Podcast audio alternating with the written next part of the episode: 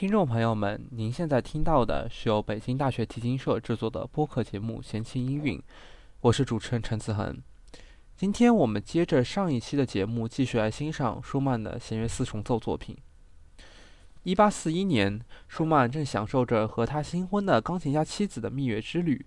然而不久，舒曼就发现他妻子是如此的富有才华，以致他觉得自己一直处于他妻子生育的阴影之下。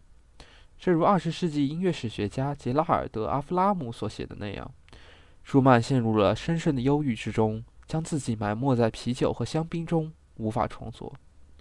这段经历很有可能影响了一年后的舒曼。这三部作品中都无疑展现出了极大的情绪的波动。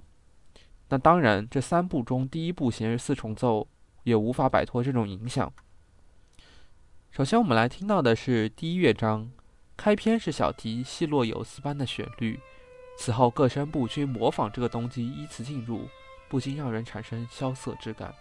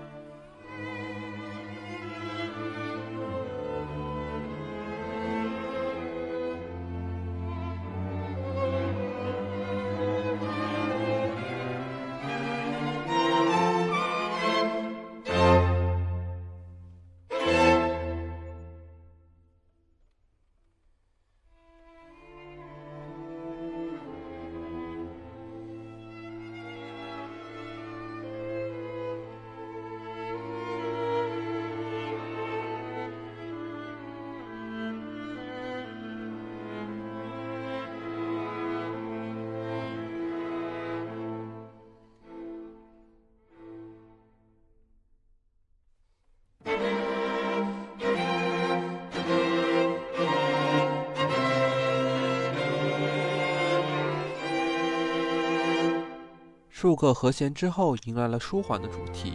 大提的十六分音符引出小提的回应，极富动力。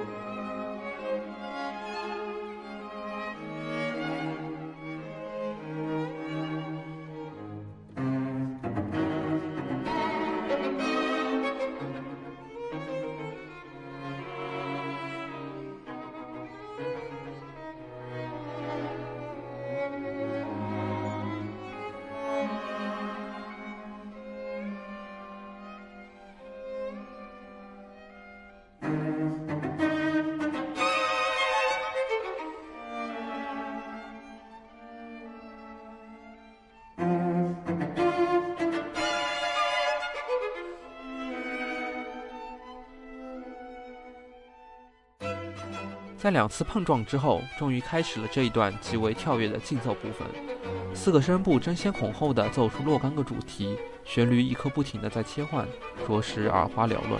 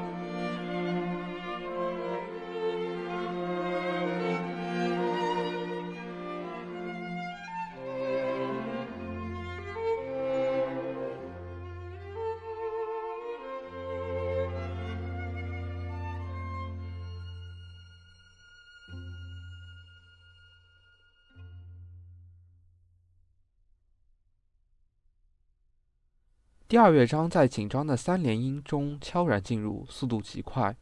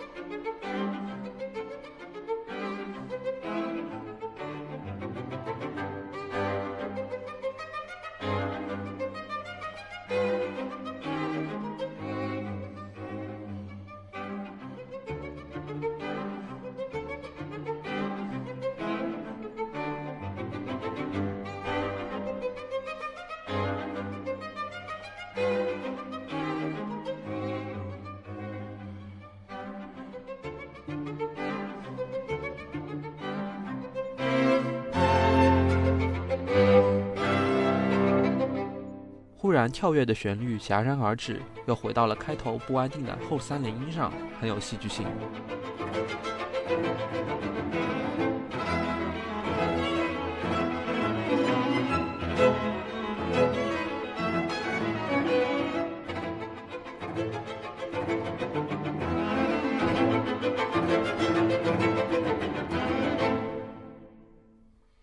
切分音型的长音符产生了特别的朦胧感。和先前的跳弓很不一样。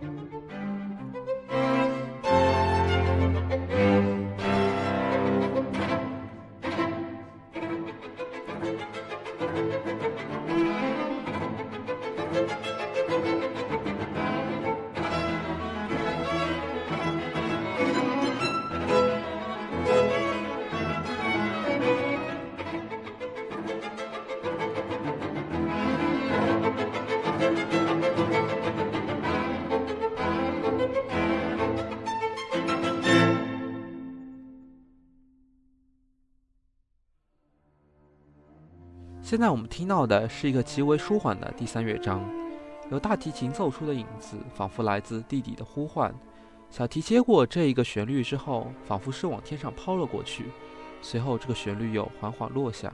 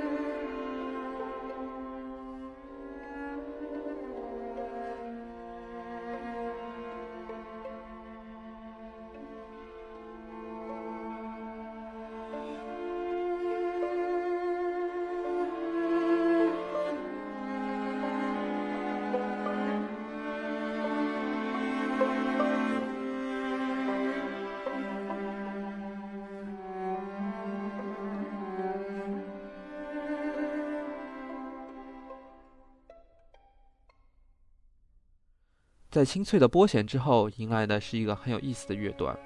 每句乐句都有两个干脆的和弦开始，随后是飘忽不定的上行音阶。在此后的乐句中，我们仿佛能够听到舒曼极为纠结的心绪。